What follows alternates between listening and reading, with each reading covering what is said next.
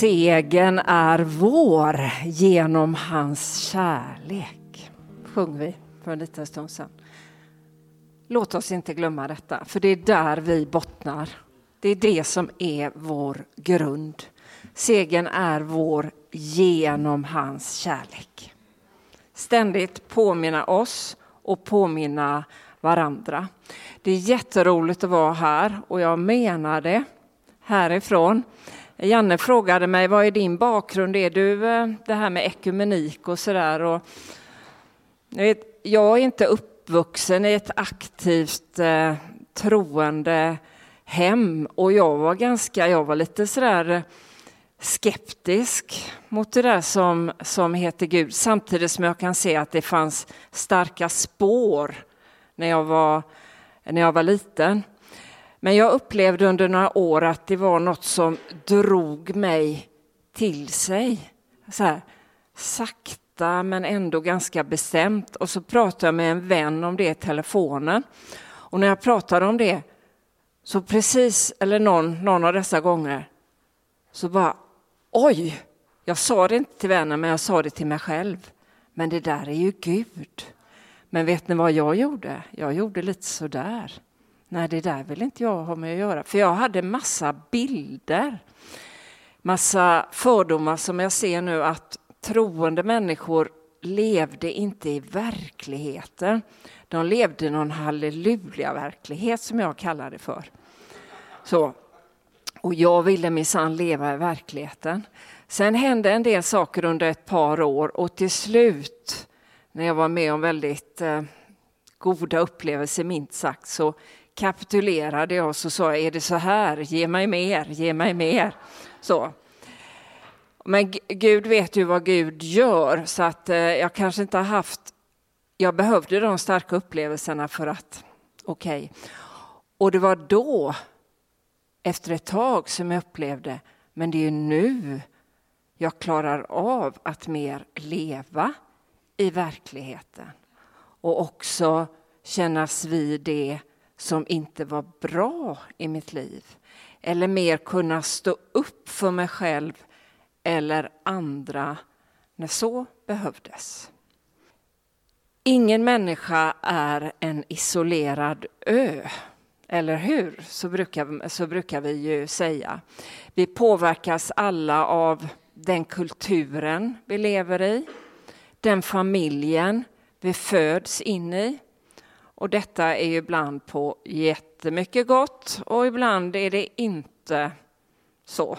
Så är det, är det jobbigt. Det kan till exempel vara så att i, i vår familj eller vår släkt så, så gör vi si eller så eller så här. I min familj så var det jättekonstigt att jag började läsa teologi. Det var superkonstigt. Det var jättekonstigt att jag hade en en tro så att säga. Nu är det full, full res respekt, men där fick jag liksom ta ett steg tillbaka. Vem är jag? Och det var inte bara enkelt, för jag blev annorlunda i min familj. Så. Men det är verkligen både på ont och gott. Det finns, vi, har, vi lever med en massa förväntningar. Men ibland, som till exempel när jag kände det här att jag skulle läsa teologi och allt det här. Ibland så tror jag vi alla ställs in, inför det här att men vem är jag då? Vem är jag här innerst inne? Vem är, vem är du? Lever jag så som jag ska? Är detta mitt liv? Och ibland, ibland när vi ställs inför de frågorna så kan vi vara sårbara för vi liksom är utanför vårt, vårt sammanhang. Och då, då kan han som Bibeln, jag har sandboken här, men eh, jag har bibeltexten. Då kan han som Bibeln kallas för djävulen vara där. Expert på just de där, när vi är utsatta mer. Jag ska läsa text från Matteus evangeliet. Och så här står det. När Jesus födde, fördes av anden ut i öknen för att sättas på prov. Jesus fördes av anden ut i öknen för att sättas på prov av djävulen. När han hade fastat i 40 dagar och 40 nätter så blev han till slut hungrig. Då kom frestaren och sa till honom, om du är Guds son så befall att de här stenarna blir bröd. Jesus han svarade, det står skrivet, människan ska inte leva av bröd utan av varje ord som utgår ur Guds mun. Sedan tog djävulen honom med sig till den heliga staden och ställde honom högst upp på tempelmuren och sa Om du är Guds son, så kasta dig ner. Det står ju skrivet, han skall befalla sina änglar och de skall bära dig på sina händer så att du inte stöter foten mot någon sten. Jesus sa till honom, det står också skrivet, du ska inte sätta Herren din Gud på prov. Nu tog djävulen honom med sig upp på ett mycket högt berg och visade honom alla riken i världen och deras härlighet och sa allt detta ska jag ge dig om du faller ner och tillber mig. Då sa Jesus till honom, gå din väg Satan, det står ju skrivet, Herren din Gud ska du tillbe och endast honom ska du dyrka. Då lät djävulen honom vara och änglar kom fram och betjänade honom. Och änglar kom fram och betjänade honom. Innan vi mer beger oss in i eh, öknen tillsammans med Jesus och djävulen så ska vi rusta oss med någonting som jag tror att många av oss har hört många, många, många, många gånger. Men ibland, i alla fall så har det varit för mig på min resa, har svårt att helt och fullt ta till oss eller ta till mig. Att vi är älskade av Gud. Att vi är Guds älskade barn. Du och du och du och du och jag. Jag tror att många av oss har en stor eh, utmaning och uppgift här i livet att verkligen förstå det. Att det liksom ska landa i hela vår kropp och vi kanske aldrig kommer helt och fullt fram. För mig har det nog varit så att eh, ända sedan min tro mer aktivt kom in i mitt liv så har jag alltid kunnat känna och säga att Gud är kärlek. Gud älskar dig. Men hur är det med mig egentligen? Där har det varit lite, lite tveksamt. Ibland har jag känt det, men ibland har, jag varit, har det inte varit så tydligt. Så det har varit och det är en resa för mig. Vi kanske anar den kärleken, men lever efter andra värden. En av dessa villfarelser det är att vi tror att vi är vad vi gör.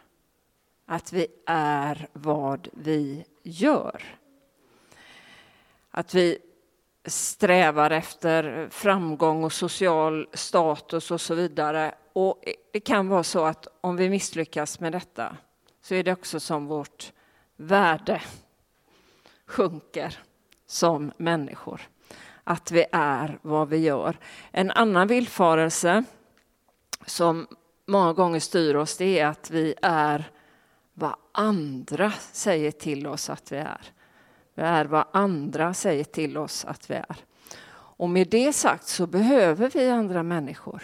Vi behöver bli speglade i andra människor. Vi behöver de här goda ögonen som också visar att du är bra som du är. Men ni kanske känner igen det här att om det är 20 personer och en av dem säger något kritiskt till mig, då hakar jag upp mig på detta. Och de andra, och då kanske jag söker bekräftelse för att ja, men jag, är väl, jag är väl värdefull fastän han eller hon inte tycker om mig. Och en tredje sån här villfarelse kan vara att vi är vad vi har. Alltså pe pengar, utseende, utbildning. Ni vet, vi är var vi har. Så det kan vara så att vår självbild definieras av jag är vad jag gör. Jag är vad människor säger om mig och jag är vad jag har. När Jesus prövas i öknen av den onde så är det bland annat dessa tre frestelser som, eh, som han kommer med. Den första frestelsen är att göra stenar till bröd. Visa att du kan Jesus, visa att du är handlingens man. Briljera, visa framfötterna. Och den andra är att kasta sig ut från höjden och bli räddad av Guds änglar. Och därmed bevisa att, eh, att alltså han blir sanktionerad. Han är verkligen Guds... Han, han, eh, han, är mycket, han är Guds så, han är mycket nära vän med Gud, eller hur jag ska uttrycka det. Eh, och den tredje frestelsen, det är också att kasta sig ut från höjden och få makt. Få makt över allt och alla, alla städer och länder.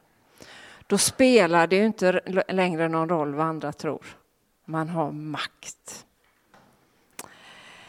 Den onde säger knäböj för mig så ska du få äga massor. Knäböj för mig så ska allt det här bli ditt. Du får makt och högt anseende. Man kan ju tycka till det yttre, ja men det är väl inte så dumt. Gör stenar, eh, gör bröd av stenarna så, så jag kan ge vidare till andra, mätta. Eh, och, och kasta det utför muren här och verkligen visa, då, då blir det ju så tydligt, du är Guds budbärare. Och du har makten över allt och alla. Och, och då kan du få, få igenom din vilja, ditt budskap. Om man tänker på det så, varför inte? Men vad gör Jesus? Han säger nej. Nej, mitt värde sitter inte i vad jag gör. Nej, mitt värde sitter inte i vad andra tycker. Nej, mitt värde sitter inte i vad jag äger eller förfogar över. Vad sitter Jesus värde i? Jo, det sitter i att Jesus, det är så genomträngande i, i hela honom. Han är älskad av Gud. Han är älskad av Gud.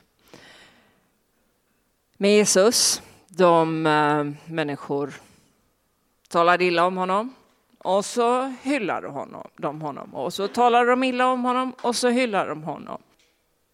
Om vartannat. Och det tog ifrån honom allt han ägde och till och med hans liv. Men han, han klamrade sig fast vid det. Nej, det är min grund. Jag är älskad av Gud. När vi sjöng här i början lovsång så fick jag en liten sån här eh, känsla, men varför är du rädd? För vi är ju alla rädda då och då. Och, och jag har något som jag brottas med nu som jag är orolig och rädd för. Varför är du rädd? Din grund är ju hos Gud. Var inte rädd. Du är älskad. Och om vi funderar lite, varför är detta så viktigt? Ja, en självklar sak är att det är ren och skär självbevarelsedrift. För eh, vem av oss människor mår bra av att ha sitt, sitt eh, värde i ytan? Det blir tomt. Det blir tomt, en klingande symbol, som Paulus säger. Och ni vet det här skalet, det kan när som helst krackelera, knäckas, gå sönder. Och vi vet ju alla med huvudet att när vi går mot döden så har det absolut inget värde. Inget värde. Jag tror att vi alla här inne vi har en sån djup längtan efter att bli älskade för den vi är. För den vi är.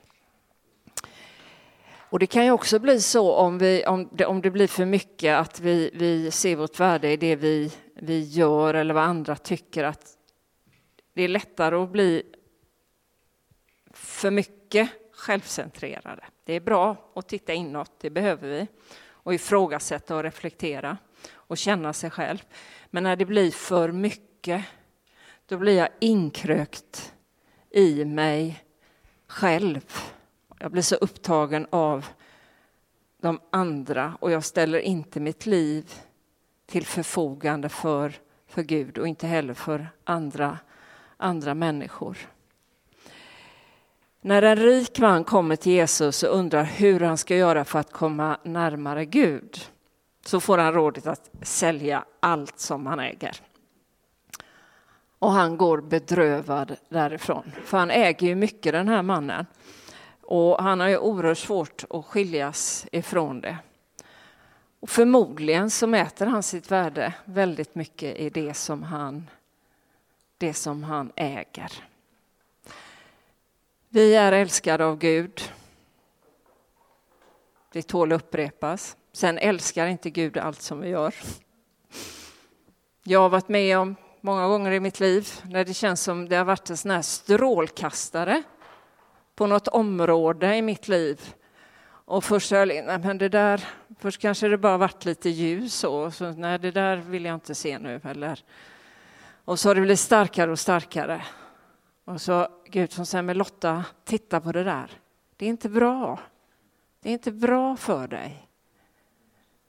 Det är inte den, den, den eh, vägen du ska, du ska gå. Det är inte riktigt sunt eller friskt eller vad det nu, vad det nu är för någonting. Ja, vi är älskade av Gud och den kärleken tål att upprepas. Och ni vet det är som i en relation när vi är, jag tror, eller för mig var i alla fall, ju mer trygg jag är i relationen att jag är älskad. Eh, det som kan vara med våra barn. Vi tycker inte om allting som våra barn gör. Vi har också en uppgift att säga att det där, det där är inte så okej. Okay. Det där är inte okej. Okay. Men då, då, om vi bottnar i den här starka kärleken som Gud har till oss så tror jag också vi har lättare att klara av det här.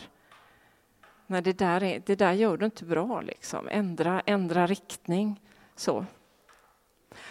Och jag, jag läste någon bok häromdagen och jag tycker det är så fint eh, att, att Gud, Guds kärlek, det var vår första kärlek. Så att när någon frågar dig, ah, vem var din första kärlek? Nej, då var det inte Pelle eller Göran eller Sara. Nej, Gud var min första kärlek. Det fastnade hos mig. Du och du och jag och vi alla var älskade av Gud innan vi var älskade av vår mamma, pappa, syster och bror. Av människor kan vi bli bortstötta. Vi kan bli bortstötta eller även de som älskar oss gör inte alltid det bästa gentemot oss. Så är det. Och ibland gör de som vi älskar oss väldigt, väldigt illa. Men jag tror ändå att, och, och, och, att kunna bottna i det att vår första kärlek, det var Gud och den finns kvar oav, oavsett.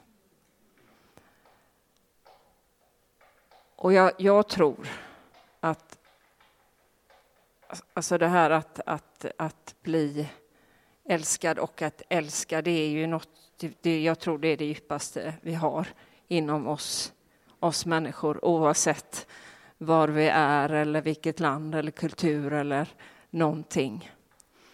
Och jag tror att den helt och fullt bara kan stillas av just den första, första kärleken. Guds kärlek skyddar oss inte från, eh, från förluster.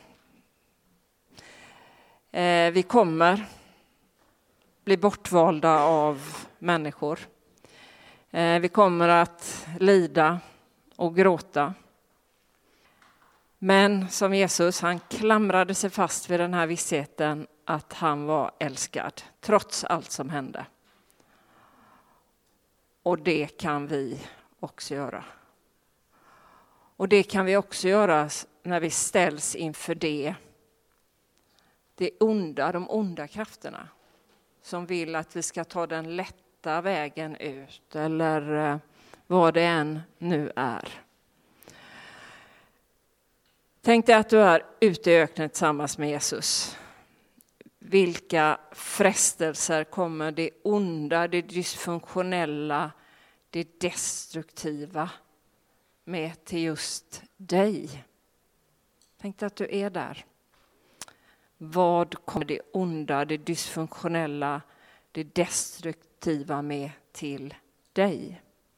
Och vad händer då om vi väljer Guds röst istället? Vilka konsekvenser får det? Och då vill jag också berätta lite om, bara lite kort om mitt liv, för jag har upplevt att när jag mer sa ett ja, så var det fantastiskt och jag kände liksom det här jag mer och mer bottnade i att vara den människan jag är. Eh, och jag tror den sanna glädjen här i livet kommer just i att vi får vara de vi är. Men det innebar också att jag var tvungen att stå upp. Stå upp för mig själv och stå upp för andra som jag tyckte det här är inte, det här är inte okej. Okay. Det här är inte bra. Det kom inte så här på dag, dag ett, men jag hade några ska säga, dysfunktionella sammanhang som jag var i. Och då, då är det tufft att stå upp där själv och säga nej, det här, det här är inte bra. Och där märkte jag en, en, eh, en skillnad faktiskt. Det var som, det bara blev så. Men det är inte alltid lätt, men det är enda vägen. Vi är Guds ögonstenar. Vi är älskade innan vi hunnit att bli något, innan vi har hunnit imponera på någon, innan vi ägde något. Och därför kan vi, när vi en dag när, vi, när, vi, när en dag allt är förgängligt, eller livet på jorden är förgängligt, sen fortsätter livet på något sätt, i min övertygelse, när vi kommer in i dödens land. Men men det är förgängligt när vi längre inte kan något eller kanske inte äger något, så är vi ändå älskade. Och med det sagt så ska vi ju använda våra liv. Vi ska göra det som, som, som just vi har, vi har fått.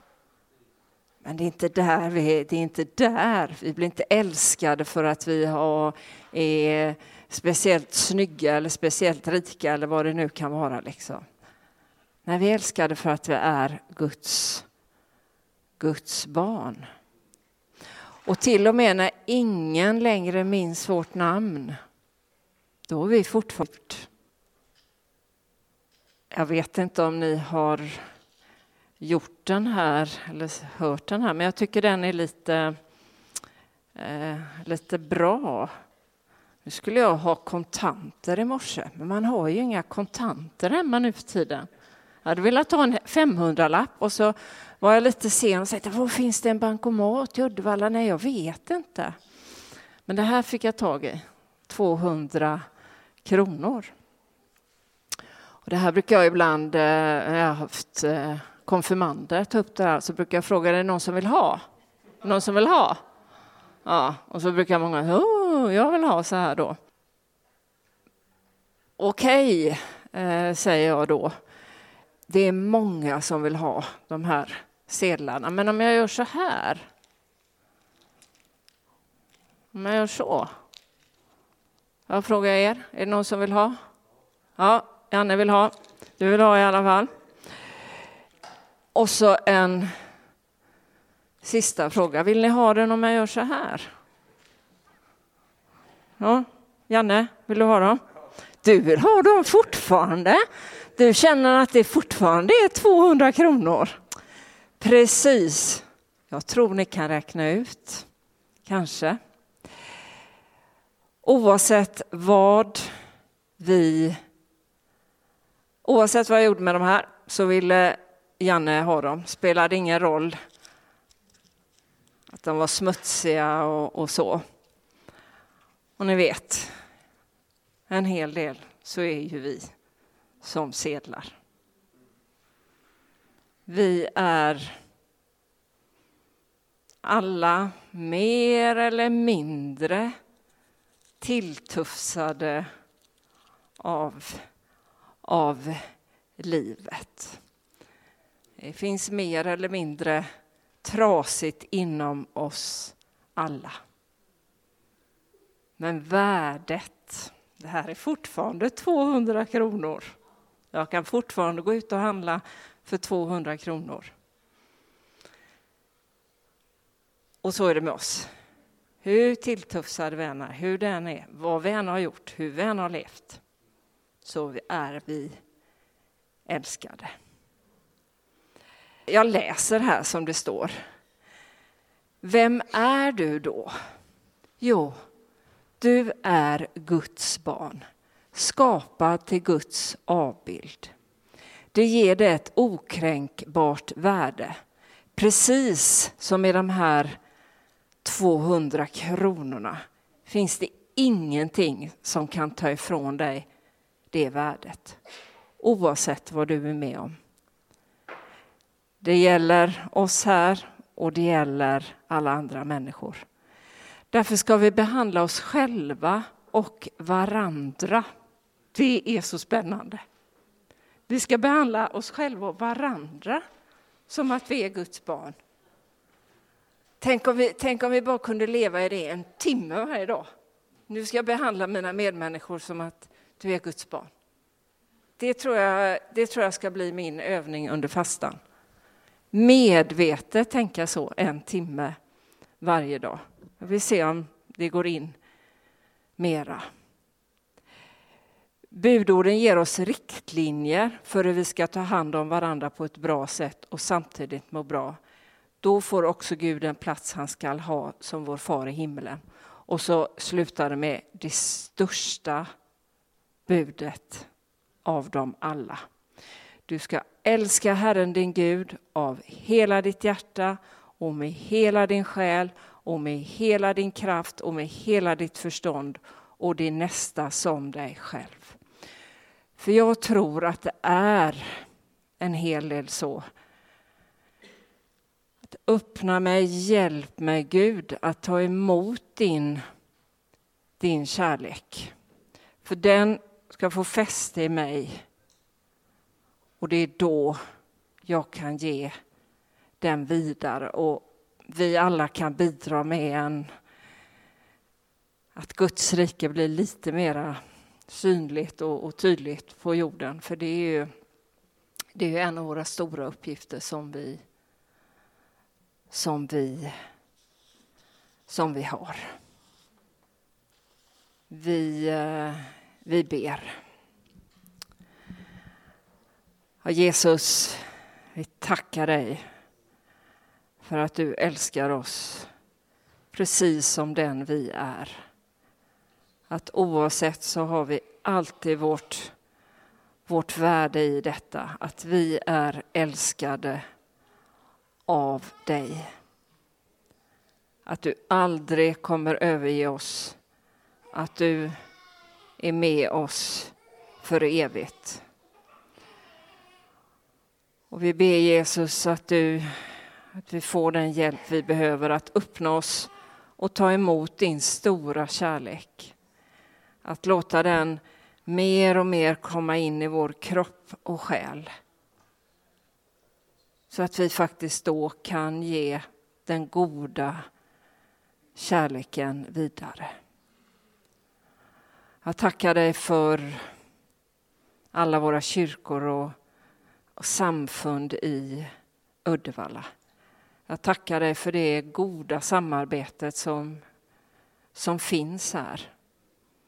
Jag ber att, vi, att det mer och mer fördjupas så att vi kan visa Uddevalla att vi är tillsammans i din kärlek och sprida den, den vidare. Amen.